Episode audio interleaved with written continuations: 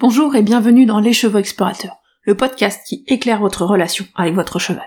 Ensemble, nous allons explorer les notions d'autonomie, de lien, de mouvement et bien d'autres encore. Moi, c'est Émilie, je vous accompagne dans vos interrogations, dans la découverte de nouveaux chemins, et surtout dans la construction de la relation dont vous rêvez avec votre cheval. C'est parti Bonjour à vous et bienvenue dans ce nouvel épisode du podcast Les Chevaux Explorateurs. Toujours dans cette thématique de la saison 2, aujourd'hui on va parler de ce que j'ai appris grâce au clicker training, et en particulier on va aller s'intéresser à ce qui se passe ben, une fois que on a fini l'apprentissage, ou du moins qu'est-ce qu'on fait après l'apprentissage. Parce qu'on parle ici de clicker training, de renforcement positif, de renforcement négatif, et je rappelle souvent que ce sont des outils d'apprentissage, des approches d'apprentissage. l'apprentissage, c'est l'acquisition d'un comportement. Ok, mais nos interactions avec nos chevaux ne sont pas constituées que d'apprentissage. Il y a un moment où ces comportements sont utilisés dans le quotidien. Donc qu'est-ce qui se passe? Vers où l'apprentissage va-t-il nous mener? Ben, En fait, on va aller vers la construction de réponses à des codes. Le but de l'apprentissage, c'est vraiment de construire une communication avec son cheval, dans lequel il comprend ce qu'on attend de lui quand on émet un code.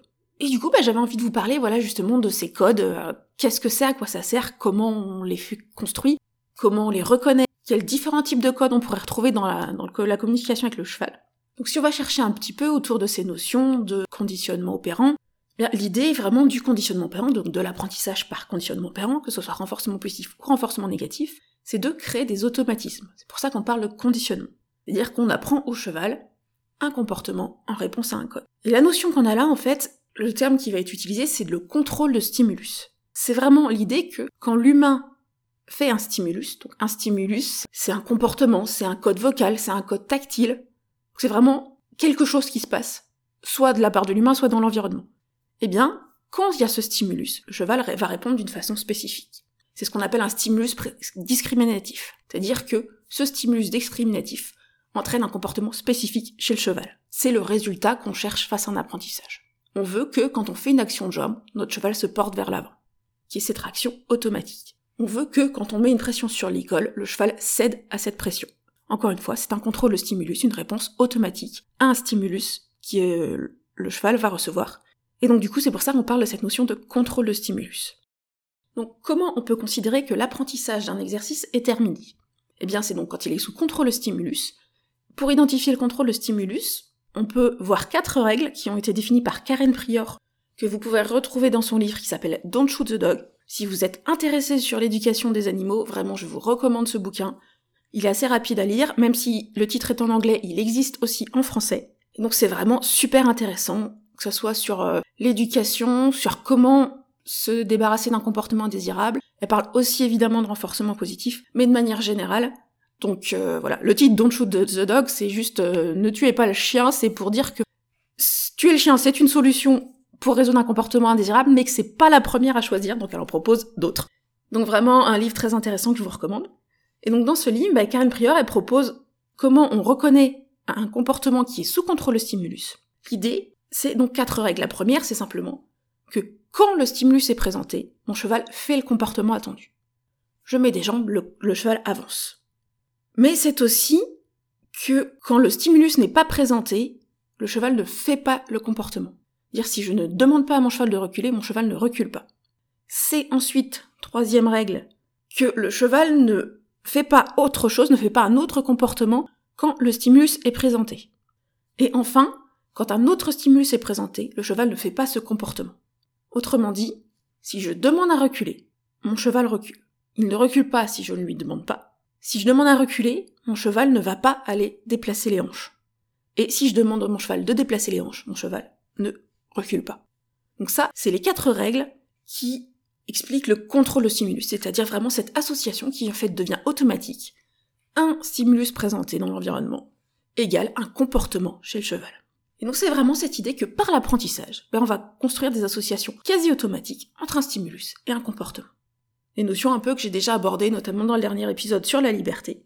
Et c'est vraiment ben, cette idée, voilà, que le contrôle de stimulus, c'est une façon de construire une communication avec la construction de réponses automatiques à des codes. Donc ce qu'on voit ici, c'est que c'est quand même très intéressant. C'est ce qui nous permet, au final, de se passer de nos outils d'apprentissage, de ne plus avoir besoin de renforcer un comportement à chaque demande, puisque l'automatisme est construit, Et le pendant inverse, c'est là aussi où parfois on dit, ben, certains apprentissages, on va avoir un effet robotisation du cheval. C'est là où la réponse est tellement automatique qu'on a cette impression ben, que le cheval n'est plus présent émotionnellement dans l'exercice. Donc c'est très intéressant, c'est utile, et c'est intéressant de voir aussi ben, jusqu'où ça peut nous mener. Et dans ce cas-là, ben, quand il y a un contrôle de stimulus, comme le cheval fait quand on lui demande et ne fait pas quand on ne lui demande pas, il y a une certaine notion d'obligation, que moi je perçois en tout cas de cette façon. C'est-à-dire qu'il y a vraiment un contrôle qui vient du stimulus extérieur. Et dans ce cas-là, ben, le terme qui est employé pour ce code, quand il y a un contrôle de stimulus, c'est un stimulus discriminatif. Bon, c'est juste pour l'info pour que vous ayez le nom. Donc ça, c'est vraiment ben, le premier point. L'apprentissage, on va le mener jusqu'au moment où on va mettre un comportement sous contrôle de stimulus. Mais comme vous le voyez là, ben, moi, dans, cette perception-là, ce qui me dérange, c'est ce côté automatique. À la fois, ça peut être intéressant de certains cas, et à la fois, ça peut apporter vraiment un côté de contrainte et d'obligation, où le, le stimulus devient vraiment une commande, un ordre auquel le cheval est obligé de répondre. Donc finalement, on peut évoluer un petit peu sur comment on va percevoir ce code et comment on va l'amener auprès du cheval, auprès de l'animal, pour être un petit peu moins dans ce contrôle de stimulus. Je vous explique.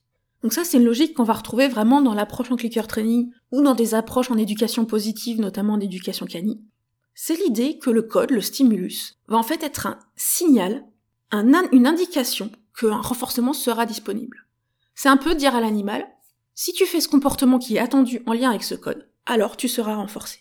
Et là, on passe dans une dynamique où le code devient vraiment une proposition de l'humain. Une proposition de l'humain qui, par rapport à l'historique d'apprentissage, va être comprise par le cheval, cheval va savoir ce qui est attendu de lui, mais on supprime la dynamique d'obligation de répondre à ce code. Donc finalement, bah, dans cette logique-là, on est dans l'idée que quand on présente un stimulus, un comportement spécifique est attendu. Mais on est prêt à accepter que parfois le cheval ne va pas le faire. Parfois le cheval va faire autre chose, essayer de faire autre chose. Ou parfois, bah, quand je vais lui demander d'autre chose, il va essayer ça. Ça crée une dynamique différente dans la relation avec le cheval. Ça crée une dynamique où le cheval, bah, justement, peut proposer des choses et essayer des choses. Et donc là, on va plutôt utiliser le terme de signal. Le, mot cue en anglais, C-U-E, pardonnez-moi mon accent, c'est vraiment cette idée que ben, ma demande c'est s'il te plaît fais ça, si tu le fais, ben, je vais t'encourager, tu, tu seras probablement renforcé, mais tu peux aussi ben, m'exprimer que ça ne te convient pas ici et maintenant. Donc là, c'est plutôt une approche où on va construire euh, les codes comme un outil de communication, mais où le cheval reste acteur des échanges qu'on a avec lui.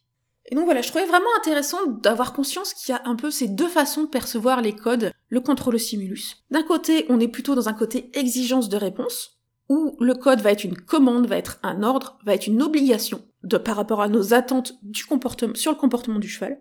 Et de l'autre, on va plutôt être dans une dynamique où le code est un signal, donc c'est une invitation, c'est une demande au cheval qu'on lui propose de faire quelque chose avec moins d'attente d'obligation derrière. Et du coup, comment on choisit l'un ou l'autre? Bonne question, hein. Mais je pense qu'il est important de se dire que c'est pas tout noir et blanc, en fait. Je pense qu'on est très rarement sur l'extrême de tout est sous contrôle le stimulus, sauf des chevaux euh, qui vont être complètement éteints en général et complètement robotisés, et c'est, je pense, pas l'objectif si tu m'écoutes là aujourd'hui.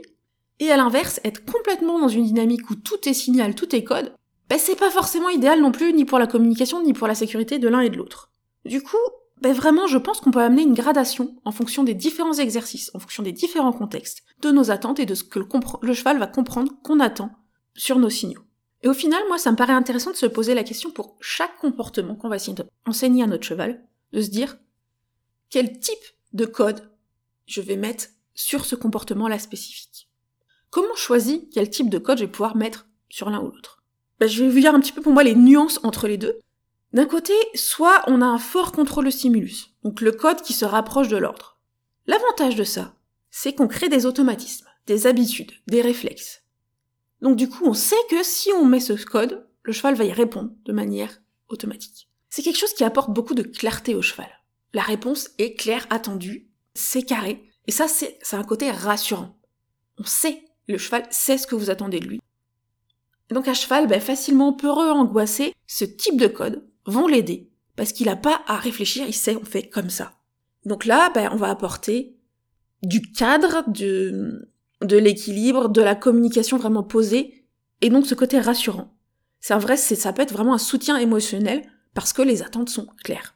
Ça a l'intérêt aussi, en conséquence évidemment, de diminuer la frustration. Le cheval n'a pas besoin de chercher une solution, il sait quelle est la réponse à ce code-là. Donc ça diminue la frustration de l'incompréhension. Et ces codes, qui sont des ordres, ça permet aussi de construire une progression vers plus de complexité. Ça va être des outils qu'on va pouvoir utiliser pour aller plus loin dans notre pratique, pour aller explorer d'autres choses dans la pratique. Une fois que mon cheval sait que quand je donne l'ordre galop, il galope, ben, on va pouvoir essayer de faire d'autres choses dans le galop par exemple. La conséquence inverse, c'est que plus on a de contrôle de stimulus, moins il y a de possibilités pour le cheval de dire non à la demande. Donc ça a une conséquence de diminuer son autonomie, diminuer sa capacité de proposition. On diminue l'espace des possibilités qu'on laisse au cheval. Et à l'extrême, c'est ce qui peut mener à cet effet robotisation et à de l'extinction émotionnelle. Évidemment, c'est quand on le pousse à l'extrême. Donc finalement, on a cette recherche d'équilibre entre le code qui va pouvoir servir de clarté de se poser et le code qui va amener le cheval à être beaucoup plus acteur de la relation que vous construisez avec lui et de construire cette communication à double sens. Et tout simplement, l'idée là, c'est que ben, il va falloir chercher un équilibre qui vont être en fonction de vos objectifs, de la capacité de votre cheval, et vraiment vous dire que ça va être différent pour chaque code. Et poser la question, ben, quel type de code je veux, pourquoi, et qu'est-ce que ça va m'apporter à moi et à mon cheval. Si je vous donne mon exemple personnel, moi j'ai fait le choix d'avoir très peu de codes qui sont en contrôle de stimulus fort. Très peu d'ordre. C'est un choix personnel. C'est, ça correspond à mes envies, à ce que je recherche avec mes chevaux, à cette recherche d'autonomie, et aussi bah, à ce qu'on fait ensemble. Parce que bah, je ne vise pas la compétition, par exemple. Et typiquement, un contexte de compétition, bah, vous allez avoir besoin d'avoir un certain nombre de codes qui soient bah, vraiment bien carrés et vraiment quasiment automatiques pour le cheval, parce que bah, vous avez besoin que votre cheval réponde de manière précise à ce, à ce code dans ce contexte de compétition, par exemple. Dans mon cas, et ça je pense que c'est un absolu que je recommande à tout le monde, ce qu'on met en contrôle de stimulus, ça va être tout ce qui est en lien avec la sécurité. C'est-à-dire que si je demande à mon cheval de s'arrêter, il doit s'arrêter. Point à la ligne. Ça, c'est essentiel. Je ne peux pas autoriser mon cheval à me bousculer, je ne peux pas autoriser mon cheval à se barrer en tirant sur la longe. Donc ça, c'est des codes qu'on va vraiment mettre en contrôle de stimulus parce qu'on a besoin, pour assurer la sécurité du cheval et de nous, qu'il soit automatique et sans réflexion et que ça marche. On va y retrouver aussi bah, des réponses à la pression tunicole, le fait de marcher en main sans bousculer, et globalement bah, tout ce qui est en lien avec les soins, genre par exemple euh, donner les pieds au maréchal ou à la pareuse, bah, ça c'est un truc qu'on a besoin qu'il fasse. Donc l'objectif, ça va vraiment être que ce type de comportement soit sous un contrôle de stimulus assez strict, de façon à ce qu'on ait assuré notre sécurité globale dans notre interaction avec nos chevaux. Et à côté de ça, c'est vrai que j'ai fait le choix personnel d'une pratique où j'ai peu de d'ordre et beaucoup plus de signaux. Donc de signaux qui sont un peu plus libres où le cheval peut y répondre ou non. Ça implique d'accepter que le cheval peut me dire non, qu'il peut y avoir des incompréhensions, et de réfléchir à comment on va dépasser ces incompréhensions. Ça implique d'avoir plus d'utilisation de renforcement. C'est-à-dire que je vais aller moins sur la suppression totale du cliqueur derrière ces ordres, bah parce que c'est aussi mon outil qui me permet de dire oui au cheval, c'est super ce que tu m'as proposé là. Et du coup, c'est vraiment un choix perso, mais qui nous apporte beaucoup de fun dans la relation avec mes chevaux. Comme je disais, je vise pas non plus la compétition, donc euh, j'ai pas cet intérêt-là. Je vais l'utiliser beaucoup plus aussi de signaux dans des contextes où on va chercher le mouvement, l'exploration de choses nouvelles, et donc pour encourager la créativité de mes chevaux. Et puis bah un petit peu moins dans des contextes où euh, le but voilà ça va être de mettre le licol ou, ou de curer les pieds quoi. Et je suis à peu près convaincue qu'on peut avoir beaucoup plus de comportements sous contrôle du stimulus que pour mes chevaux à moi, et en ayant toujours des chevaux bien dans leur tête. Il y a vraiment cette, voilà, ce choix personnel de qu'est-ce qui va nous convenir à nous, à nos chevaux, et, vraiment d'aller explorer en ayant conscience des limites des deux façons de faire les choses. Et en se disant, bah, qu'est-ce que moi j'ai envie de faire, et comment j'ai envie de mener les choses avec mon cheval. Donc finalement, c'est un petit peu mon invitation pour vous, euh, pour finir cet épisode de podcast. Cette idée de vous poser la question, comment mon cheval perçoit les codes que j'utilise aujourd'hui? Est-ce que vos codes sont plutôt des signaux ou des ordres, des demandes ou des commandes, des invitations ou des obligations. Et quels codes sont l'un, quels codes sont l'autre Et quelles sont les conséquences émotionnelles pour votre cheval de ces choix que vous avez faits sur les différents types de codes? Pour les prochains comportements que vous allez assigner à votre cheval, c'est vous dire, ben, de quel stimulus je veux faire une commande, de quel stimulus je veux faire une demande, et pourquoi? Et ensuite, vous pouvez même vous demander, aujourd'hui, est-ce qu'il y a des stimulus que je voudrais qu'ils soient vraiment, des comportements qui soient vraiment sous contrôle stimulus, et en fait que mon cheval n'a pas acquis ce contrôle stimulus, ce qui implique de retravailler l'apprentissage Ou à l'inverse, des comportements que vous auriez voulu plutôt comme des propositions et que votre cheval prend comme une commande, comme un ordre. Ça, ça peut être des choses vraiment sympas à explorer.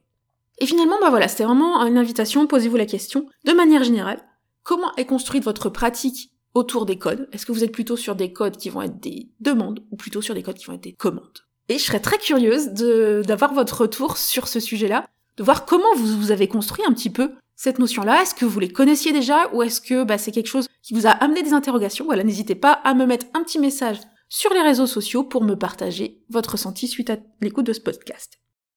Et pour finir, une information importante sur le podcast. Je vais changer le rythme de publication, donc de toutes les semaines, je vais passer à tous les 15 jours, ce qui me permet de gérer un peu mieux les podcasts et de vous proposer des podcasts où j'ai plus eu le temps de la réflexion et donc j'espère qu'ils vous seront toujours pertinents pour vous. Et il y a de grandes chances que le jour de publication passe aujourd'hui, au jeudi, ou peut-être éventuellement au vendredi, mais il y a de grandes chances que ça soit le jeudi. Voilà. Eh bien, je vous dis à dans 15 jours! Et voilà, c'est déjà fini pour aujourd'hui. Si cet épisode vous a plu, n'hésitez pas à le partager à vos amis qui pourraient être intéressés. Pour échanger avec moi et ne pas manquer les prochains épisodes, retrouvez-moi sur mon compte Instagram, at les chevaux explorateurs. Et si vous avez envie qu'on aille plus loin ensemble ou que vous souhaitez en savoir plus sur mes accompagnements individuels et mes programmes en ligne, n'hésitez pas à me contacter par mail ou à vous rendre sur mon site internet pour en savoir plus. Tous les liens sont en description de l'épisode. À très bientôt!